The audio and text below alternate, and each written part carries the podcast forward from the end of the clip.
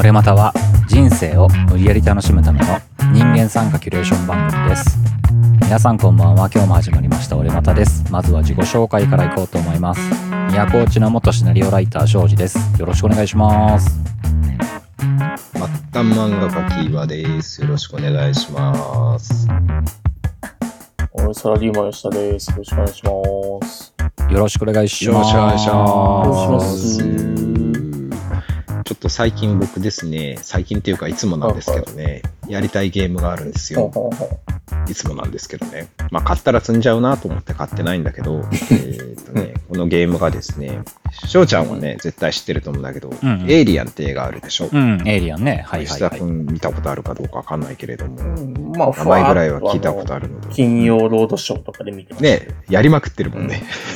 でも まあ、そのエイリアンのゲームで、エイリアンアイソレーションだったかな。結構何年か前のゲーム。ねうんうんうんで、これっていうのがね、まあ、激ムズらしいんだわ。へえエイリアンのゲームアクションゲームなの？これって、えー、んなんだろう、サバイバル。なんつったらいいんだろう。やってねえかわかんないんだけど、うんとりあえず、エイリアンめちゃ強で、がっつり勝ち合ったら、まず勝ち目はない、ああまあそれはまあ設定通りじゃん。うん、設定通りだね、うんそんな感じだもんね。うんだから基本的に逃げてエイリアンと鉢合わせしないように脱出するみたいな感じだと思うんだけれども、映画と一緒で。まあ多分その過程で撃退はできるけど倒すことはできないの。うんとりあえずうまく逃げるためにその場をしのぐための武器であったりとか、なんかあったりとはすると思うんだけれども、うん。すげえエイリアン、僕も映画好きだったからやりたいなと思うんだけれども、あのエイリアンの怖い雰囲気とかもまさにそういう感じだから、こうゲームで体験したいなと思う反面、あのー年々僕難しいゲームができなくなってるんで、わかる、それは。三国無双みたいなゲームしかできないので、半分脳してボタンを押し続けてるとレベルが上がるゲさームとかが大好き難しい操作ののさ、なんか覚えるのめんどくさくなってくるよね、だんだん。うん、覚えるの、まあ、めっちゃ強く、強い俺でいてくれって思うんだけど、まあでもね、それで簡単すぎたら簡単すぎたら文句言うんだけども、あのめんどくさいけどまあそんなエイリアンのゲームなんですけどね、あのーはい。はい気になっとるんですわ。気になるんで、まあとりあえず一旦映画を見てから考えようかななんて思っております。うんうんそういえばさ、そういえばさ、エイリアンで思い出したんだけど、なんかね、2020年ぐらいにね、それこそ、えっ、と、サブスク系のどこかの会社で、エイリアンシリーズ、新シリーズのドラマが始動するとかって言ってて。ド、ラマ？うーん。で、それでまたなんか企画だけ上がって、おしゃるっていうか、途中で止まってどうなってるか分かんない状態になってるのかなと思ってたら、うんなんかね、2022年、この前なんだけど、ちょうど、うんなんかドラマの脚本が全て出来上がって、企画も通って、うんうんそれであそうじゃん2023年より撮影が開始されるっていう情報が入ってたんだよねうんお。スタッフは。でで、それで、プロデューサーは、もちろん、あの、御大、リドリー・スコット巨匠が、マジですか。ね、お初代の生みの親がやるっていうので、ちょっと楽しみで。楽しみだね。ほでね、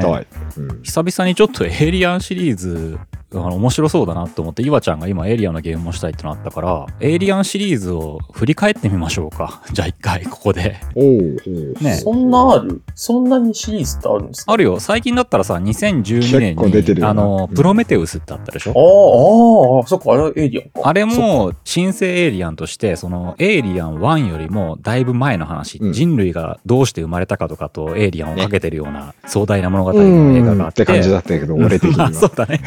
ま あいろいろあれはあったらしいけどね、ええ本当に。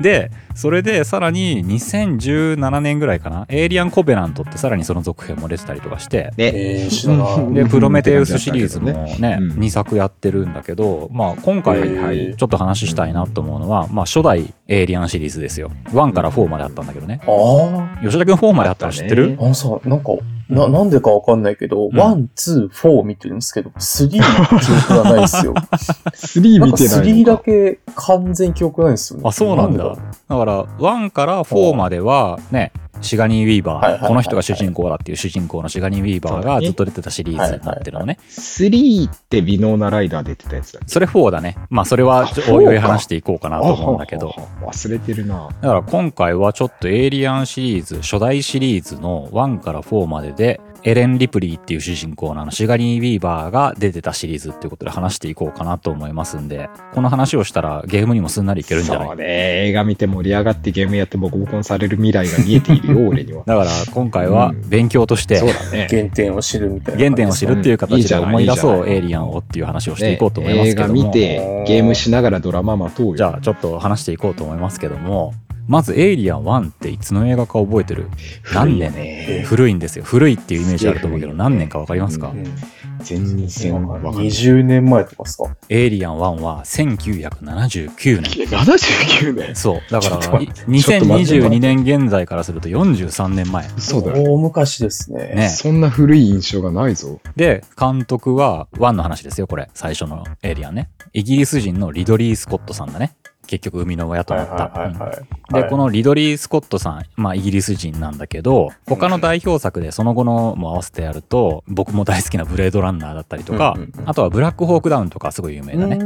んうん。あ、そっかそっか。そうそうそう、うん。の監督ですね。まあ巨匠ですね、はい。この人は。う。んで、それで、まあその第一作目の主人公は、まあその後も主人公になるというか、もうこの人ありきのエイリアンになっちゃうんだけど、シガニー・ビーバーさん扮するエレン・リプリーっていう主人公が、まあ主人公として、まあ女の人で主人公なんだけど、で、この1、1979年で、エイリアンっていうのを形づけたもう一つのことがあるんだけど、んまあこっちの話はちょっと今回はあんまりしない、ストーリー重視で話していこうかなと思うんだけど、あのうんエイリアンのビジュアルを作ったのもこの作品で、ね、はいはいはい。そううんですよね。岩ちゃんは好きだね。あの、エイリアンって呼ばれる、好きですねあの、ゼノモーフって言われるのなんだけど、俺もすごい、実はこの人のことすげえ詳しいわけじゃないんだけど、もう、エイリアンのあのビジュアルっつったら、HR ギーガーさんっていう人のデザインだよね。ね、ギーガーさんについて何か知ってることありますか？俺意外とあんまり知らなくてさ、もうエイリアンってイメージで。インダストリアルデザインとかやってた人ね。まあ、有名な人だようね。ん。顔も怖いよね。うん、そう、顔も怖い。ギガ先生自身。なんかこの手のさデザインあるとすぐなんかあギーガーかみたいなのをさうろ覚えっていうかね中途半端に知ってる俺でも思っちゃうみたいなね、うん決定的なデザインを作った人なんだけどねでその第1号1作目なんだけどえっ、とね物語は西暦2122年の話、で宇宙貨物船のノストロモ号っていうのがまあ宇宙に飛んでるのね、でその中に、まあ、シガニー・ビーバーの、えまあえーシガニー・ビーバーっていうと何回も言うとちょっと言いづらいからもうリプリーにしとくんだけど、その主人公のリプリーとか他の仲間とかが地球への帰還中っていうので乗ってたのねその宇宙の中で。でそこでうんうんうん。船に救難信号が届いて、でまあ誰が助け呼んでるのかなって言ってみよう行ってみようかどうしようかとか言いながら結局行って未知の惑星に降り立つのね。でそこでまあ助けてる救難信号が出てるのどこだろうって探索し始めるんだけど、そしたらそこにすごい奇妙な卵みたいなやつがあるのね。卵というかなんというか、もうそれはちょっと映画見てほしいんだけど、独特のデザインだから。で、そこで一人が襲われちゃうのね。で、顔に何か張り付いちゃって、変な生物が。で、それでなんだこれはって言って、えー言っていながら結局そいつを助けて船内に戻って、で、そこにね、なんか人間のような、よくわからないような、もう何千年もというか、すごい長い間経ってて、もう形だけしか残ってないような、あの、ものが置いてあるのね。宇宙船と。でその置いてあるものっていうのがまたプロメテウスとかその前の話につながってきたりはするんだけど、でここではまあ多くは語られないんだけどそれで室内っていうか船内に戻ってそこで寄生した変な生物をどうにかしようとしてたら、うんだからそこからまああの有名なエイリアンが生まれてみんなが襲われていくって話なのね。で救難信号じゃなくてそれは結局警告の信号だったって気づくのね後に。で何を警告してるんだと思ったらそこから恐怖が始まっていくっていう話だったんだけど、だけどこの第一作目って結構その一匹がみんなを殺戮するっていう話になっててそうん、それでさらに宇宙船で逃げてそれで戻ろうとして逃げて飛び立った後その宇宙船の中で未知の生命体がどんどんどんどん成長していってみんなを殺していくっていう話になってるから、うん。なんか一匹対船員全員っていう感じの密室のホラーになってるホラー要素がすごい強いっていう感じになってる作品。で結局あの第一作目のさ有名なシーンさ寄生して船員の中でだんだん成長していって胸からさギュバーって出てくるシーンあるでしょ、うん。覚えてる？見たことある。吉田君もなんか印象として覚えてるでしょ？あるある。あるうん、なんかああいう、ねああいうシーンができたのもこのエイリアンの第一作目だったりするっていう感じかな。だからある意味ちょっとね、バイオハザードっぽいところあるよね。うん。最強の一人の生命体の殺戮が起こって、そこから密室で逃げ場がない中でみんながどうするかっていう感じで、ゲームとしてはなんかバイオっぽくなるのかな、やっぱ。と思ったりとか。まあなんかそういうののフォーマットみたいなのを作ったのかもしれんですよね。密室、密室ホラーではないな。なんて言ったらいいんだろう。うん、なんだかそういうやつ。この第一作目はやっぱホラー要素が強いっていうのと、あの、印象的なデザインのうんゼノモーフ、まあエイリアンのデザインっていう感じで一世を風靡したっていう映画になって、ちなみにゼノモーフのデザインなんだけども、あれは、まあギーガーはよくやってたやつなんだけども、うんうんうん。なんか女性器とか男性器とか、そういったものに思いっきりモチーフデザインをになってるしてるらしいんだけども、なんか実際映画ではそれがわかんなくなってるとか何度か言ってた気がする。まあ、パッと見でそういうイメージはあんまないかもしれないね、うんデザインとしては。そうそううん上映禁止にならないように手心を加えたみたいな話をなんかで聞いたような気がするね。だから元のデザインもっとそういう形みたいよ。えー、あ、じゃあ、あへーる、ある程度調整はされてはいったってことね。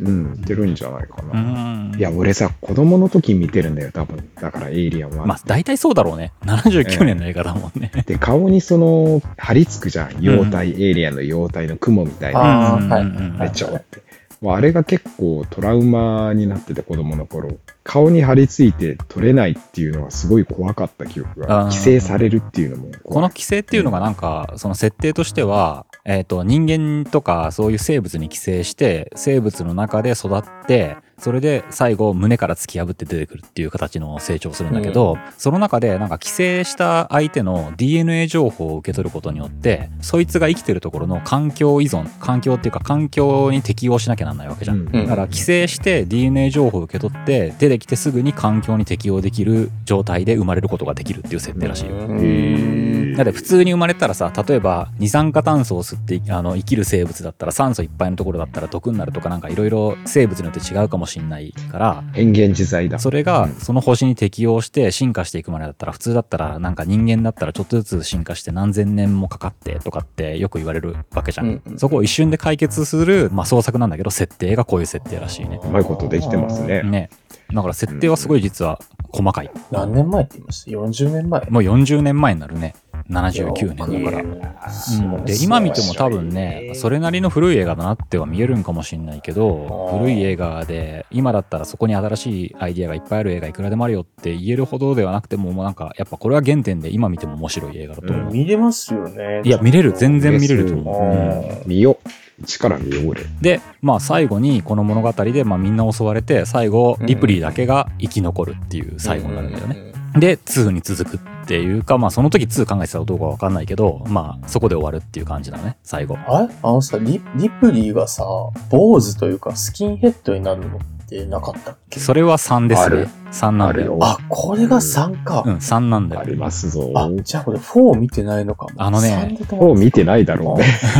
4はな。まあ4はね、うん、ちょっと、うん。じゃあ次行こうかなっていう感じなんだけど、そう今さ、2人が言ってるのでまさにそうなんだけど、このエイリアンシリーズって多分コペナントとプロメテウスになるともう全然違うのだから、時代も違うから作られた、すごい違うもんだって頭の中に印象があるんだろうけど、この1から4ってさ、それぞれ見た人でもごっちゃになってると思うのね。いろいろ似てるし。だからそこを時系列で思い出すためにももう一回見直すと面白いかもよ。あ、これだったかってなるから。で、じゃあ次、今のが1なんだけど、次、エイリアン2。うんで、これが出たのが1986年。うん。阪神優勝の翌年ですうんね。あ、そうなんだ。俺それを全然知らねえよ。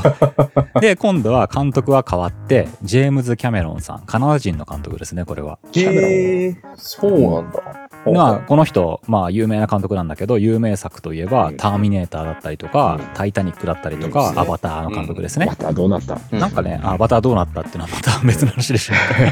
う。このエイリアン2が一般的にはエイリアンファンの中では最高傑作らしいね。うん見やすいよね。一番好きって言われてる作品らしいんだけど、まあ簡単に説明をしようと思うんですけども、エイリアンの続編、時系列的にもこのエイリアン1の後の話なのね。で、例の一人だけ助かったリプリーが宇宙船から脱出して宇宙空間で冷凍睡眠状態で漂って、まあ帰還しようとしてたのね。で、その間に57年も時間が経ってたと。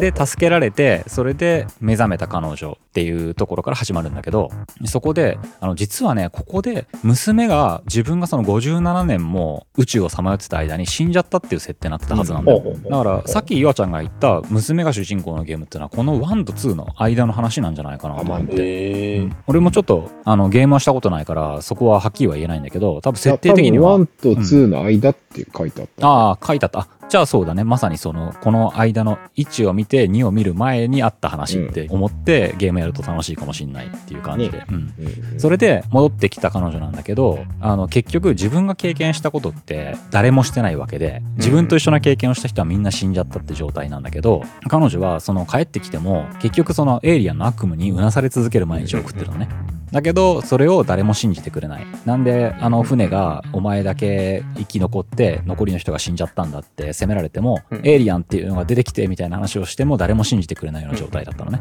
でそんな中で植民惑星まあ植民地だよね宇宙の、ある植民地からそこに住んでる人たちが音信不通になっちゃったっていう連絡があるのね、でそこで何があったか調査してくれっていう風に言われてそれでそこのアドバイザーとしてそのリプリーも行けって言われるんだけど、最初は嫌だって思ってるんだけどもしかしたらエイリアンに襲われてるのかもしれないって思ってるから、なんだけどだんだんその自分の今ある悪夢と向かい合って解決するためにも、まあ、行く決意をして旅立つことになると。でまあよくあるパターンなんだけど海兵隊の人たちが何人か一緒に行って戦闘があったら俺たちに任せろって軽口叩いたりとか楽しそうに言ったりとかする中で一人だけあのすげえ真剣なんだけどみんな分かってくれない主人公とその仲間がいるっていうよくあるパターンがあってまあそのザ海兵隊だよ。そうそうそう。あどうせ後で死んでいくパターンだって思いながら見ると面白いんだけど。うん。で行くとまあ案の定そこでっていう形になるんだけど今度は1作目と違うのは1作目はエイリアン一体だったわけよね、なんだけど今度はエイリアンめちゃくちゃ出てくるのね。え、そうだっけ？で数が出てくる上に有名なあのエイリアンクイーンも出てくるのね。クイーンってさ2からそんなん出ましたっけ？うん、2から出てるそうの。あのーなんて言うんだろう。いっぱいの子供をさ、産むためにさまあ、よくあるパターンじゃん。そのエイリアン的な形になってるやつって。うんうんかそのクイーンで女王がいて、まあ、女王アリみたいな感じだよね。うん。うん。いっぱいの子供を産む宿主みたいな感じになってるやつがいるっていう。うん。だから、さらに、まあ、このエイリアン2のキャッチコピーは、今度は戦争だっていうキャッチコピーだったんだけどうん、いっぱいのエイリアンと、そこに行った海兵大とリプリーたちが戦うっていう、あの、アクション要素の強い作品っていう感じなの。だから、ある意味映画としてはこの2が一番面白いのかなと見やすくてねっていうのは。盛り上がる。だから評価も高いのかなと思ったりとか。で、その1でもう一個、1の時言い忘れてたんだけど、うんこのエイリアンシリーズでもう一個絶対いるのが、乗船してる組員の中の一人にアンドロイドって絶対いるのね。補助役で。で、1の時はそいつって悪いやつだったのね。で、2でも今度はまたそのアンドロイドが出てくるんだけど、今度はどんなやつかなっていうのもまた楽しみだったりとかするので。ビショップ。ビショップビショップそうそうネタバレ、まあ、ネタバレも覚えてんだよ。で、あとは、そう、あの、このあー2に出てくるのは、その娘が死んじゃった、死んでたっていうところの設定があるんだけど、その植民地に行ったところで、植民惑星に行ったところで、ちっちゃい女の子がいて、それを救おうとするリプリーっていう物語もあったりとかしてね、結構いろんな要素があって面白い。子供を必死で守る、うんある意味母親みたいな役目を代わりにするっていうところがあったりとか、アクション映画のいい要素は結構全部持ってるから、本当に見やすいんじゃないかなとは思って、こいや、の、もういっぱい影響を受けている作品はあるんじゃないかな。ね、だよね。う。うんん。さっき言ったアンドロイドのビショップっていうのも、うんうん。俺ね、見直してないから間違ってたらごめんなさいなんだけども、うんうん自分のことをなんかアンドロイドだかロボットだか呼ばわりされるのが嫌で、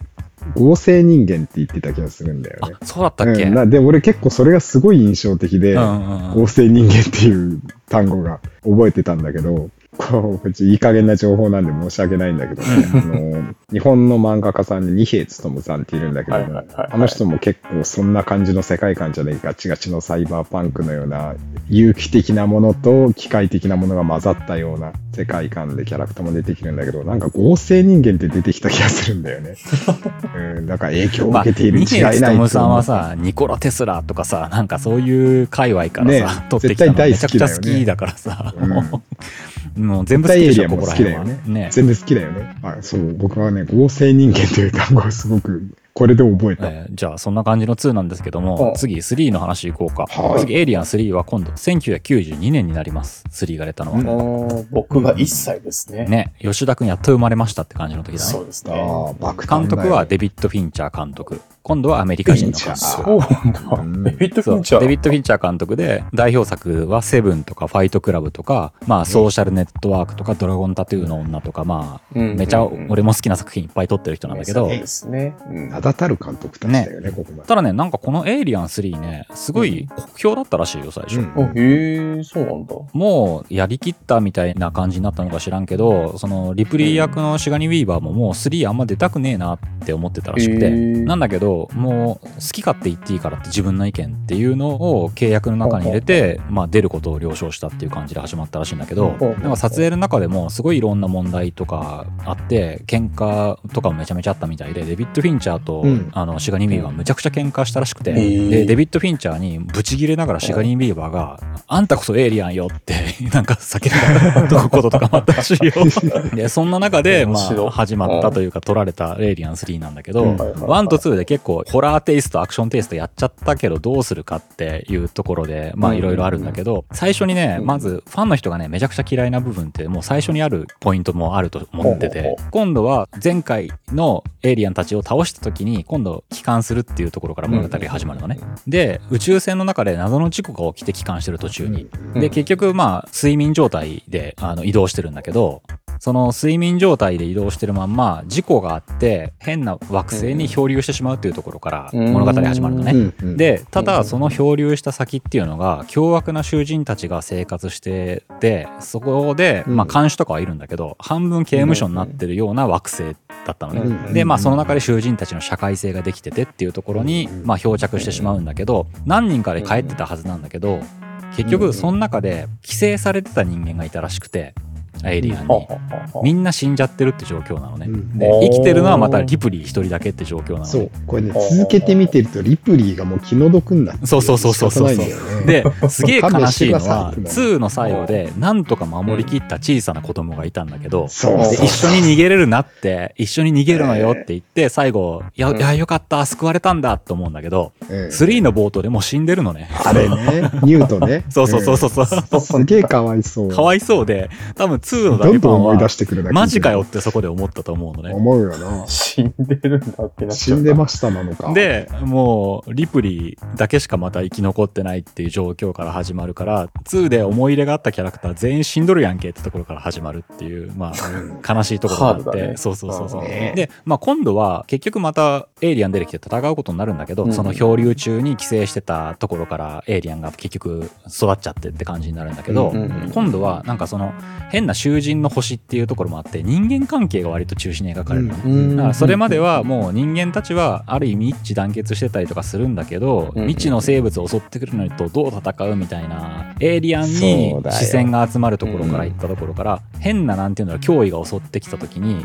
それまでバラバラだった人間関係ってどうなるかみたいな感じの物語になってるのね。うん、でなんかこの「エイリアン3」も多分リアルタイムでは見てなくて子供すぎて、うんうんである程度育ってから見たから最初から完全版見たから結構面白いと思ったかもしれないんだけど、うん。その完全版と普通のなんか公開時のバージョンとかいろいろあるみたいで。あで公開時バージョンはこのデビッド・フィンチャー監督結局人間関係を重視して描きたかったらしいんだけど上映時間との兼ね合いでうん配給側っていうかスタジオ側だと思うんだけどそういう重要なだらだらそのいろんな細かいことをちゃんと語らなきゃならないシーンバサバサ切ってたらしいですねそうなんだ。だから多分深みがない状態でよくわかんねえけど人間関係重視にしてるけどなんかどっちつかずのような感じみたいに見えちゃったんじゃないかなと思って。あー俺ね、多分当時見てるんだけど、うんうんうん。雑誌とかで、雑誌は当時俺いくつなの？えっ、と、11歳とかぐらいになるんじゃ ?11 ないかな。歳。あ、見てる見てる、見てるんだけど、当時雑誌とかで特集組まれてるので、うんうん今度はエイリアン犬が出るぞ、みたいな、なんかそういう煽りだった気がする う。そう、エイリアンドッグが出るぞ、みたいな、すごいぞ、みたいな感じの煽り文句だった気がする。だからそういう、今度はどんなエイリアンと戦うんだって思う ワクワク感で見たら、人間関係が中途半端に重視されてるっていう物語になってるから、なんかちぐはぐなんじゃないかな。実際なんかやっぱりね、よくわかんなかったし、うんリプリーが坊主だし、ひどい目に遭うし、うんうんうん。そう終。始なんか気分が暗くなる映画だなって子供のそうそういいところ頃は思ってはないしなた気がする。うん、そうそうまあこの3作目でリプリー坊主になるっていうシーンがあるんだけどあね。ー、4だと思ってたわ懐か。しいね。そう、これが3そうでか、で、結局、そういう物語になっていくんだけ そうだ俺が一番笑ったのは、この物語の中で、まあ、リプリー3部作の最終作品って言われてるんだけど、うんリプリーは自分の体にもエイリアンが寄生してるっていうのが分かっちちゃうのね。うんうんうんでそれで別の星から大会社のやつらとかが来てでエイリアンの検体を持ち帰りたいと思ってる側の人間もいたりとかしてってなんか人間関係ぐちゃぐちゃの中でいろいろ戦っていくことになるんだけどうんそれで最終的にはリプリーはこんな恐ろしい生き物を人間が利用しようとしてもひどいことになると思ってるからだからそれを阻止しようとするっていうリプリーもいるんだけどうん最後にリプリーそれでもうネタバレしてもいいネタバレしても楽しめるからもうネタバレしますけどうん。最後死ぬんだけどリプリー自分で。うんうんでもラストシーンがね、これ見てほしいんだけどね、ターミネーター2なんだよね。あれね、溶鉱炉に入っていく感じのねそうそうそう。あれ笑っちゃうよね。笑ったんだよ。ジェームズ・キャメロン。あれはね、俺も見直した時に思って、子供の時は分かんなかったから。デビッド・フィンチャーさん、ちょっと面白いんだよね。何考えてこれ撮ったのか分かんなくてさ。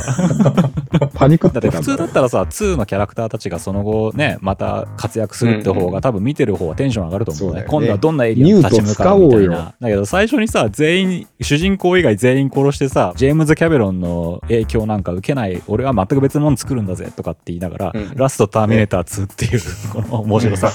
すいませんでした。みたいな感じになってこれはある意味、もうやっぱ1と2見た人は見るべき作品だとは思うんだよね。そうだね。ね。そして、そして、問題の、問題の えっと、じゃあその次の話しましょうか。はい。はいえっとね、実はね、まあ、一般的には2が最高傑作だって言われてるから、まあ、2好きな人多いんだけど、で、うんこの次、まあ、もちろんそのままナンバリングがついて、エイリアン4、1997年の作品なんだけど、結構、いわゆるエイリアンファンは、割ともう4とかいいよって言ってる人もいるんだけど、俺はね、実はね、4が一番好きでこの話したかったから、もう、このいいよね。話をしたって感じなんだけど、うんこのエイリアン4、今度は1997年の作品なんだけど、4になると、監督はジャンピエール・ジュネ、フランスの監督ですね。なんでやねん。何撮った人だっけ？えっ、とね、有名作品はね、デリカテッセン、ロスト・チルドレン、そしてこれは誰も知ってると思うんだけど、アメリ。いうん。全然エイリアンじゃないじゃん。や、ただ、アメリはエイリアンじゃないけど、その前のデリカテッセンとかロスト・チルドレンは、まあ、ある意味エイリアン、あエイリアンなんだけど、ちょっとまあ、これはちょっとオタク話になっちゃうんだけど、面白いのは、エイリアン1、2、3って、まあ、それぞれの監督がやってるんだけど、やっぱ、ある意味、娯楽性があって、まあ、エイリアンっていうすげえきっしょい生き物出てくるんだけど、対策的な娯楽性はやっぱあるのね。そこから外れてないというか、ねどこかメジャー感が漂ってるのね。うんうんなんだけど、このジャンピエール・ジュネ監督、やっぱフランスの監督らしく、アングラ感がある監督で、めちゃめちゃでこのエイリンアン4を見ても、アングラ感がすごい出てる映画になってるのね、どこと出過ぎちゃってんだよね。ね。これ、ちょっと問題があったら、うんあれなんだけども、うんとにかくね、ジャンピエール・ジュネ監督の映画、小人症の人が出がちだよね。ああ、そうだね、好きだもんあね。うん、好きなんだよね。うん特にね、毎回毎回この人を出さなきゃ俺は許さんって言ってるぐらいのミゼットのあの役者さん有名なね、有名な人が出てくるし、ジャンピエール・ジュネ映画を見ればこのミゼットの役者さんで出ると思ったけどエイリアン4でも出しとるやんけと思ったのねね、そう、連れてきたって感じがすごいよね。ウィノーダ・ライダーと同時に出しちゃったみたいな。それもかなり重要な役で もうこの人なければジャンピエール・ジュネなしみたいな感大好きなんだろうね、本当に。へ ー役者さんのことを。全部出てんじゃねえの？良くも悪くも対策として始まったのに、うんここでなぜかアングラ映画館が出るっていう。それで、もちろん主人公はリプリーなんだけど、リプリー3で死んじゃったじゃんと思うでしょ？そうですね。で、ここがいいんだけど、1から3までのリプリーって、うん孤独で戦う強い女って感じのキャラクターだったのね。なんかいろんな周りのことがあるんだけど、自分っていうのを失わずに、自分のね、熱い気持ちというか、まあ、なんとかしなきゃっていう気持ちとともに解決していくっていう話なんだけど、このエイリアン4は、えっ、と、エイリアン3の時の一応設定の年数が2270年だったんだけど、そっから200年経ってる2470年の世界なのね。で、実験を繰り返す宇宙船の中での物語なんだけど、その中で、えっ、と、前回、帰省したエイリアンと共に自分で死んじゃったリプリーじゃん。なんだけど、そのリプリーの遺体というか DNA を採取して、そこからエイリアンの DNA を取り出して、自分たちで利用しようとするっていう人間たちの話なの。えでそういう研究が進められて、リプリンは回収されながら、クローンリプリーとして蘇ってたのね。ね、突然ね。なんじゃそれでしょ。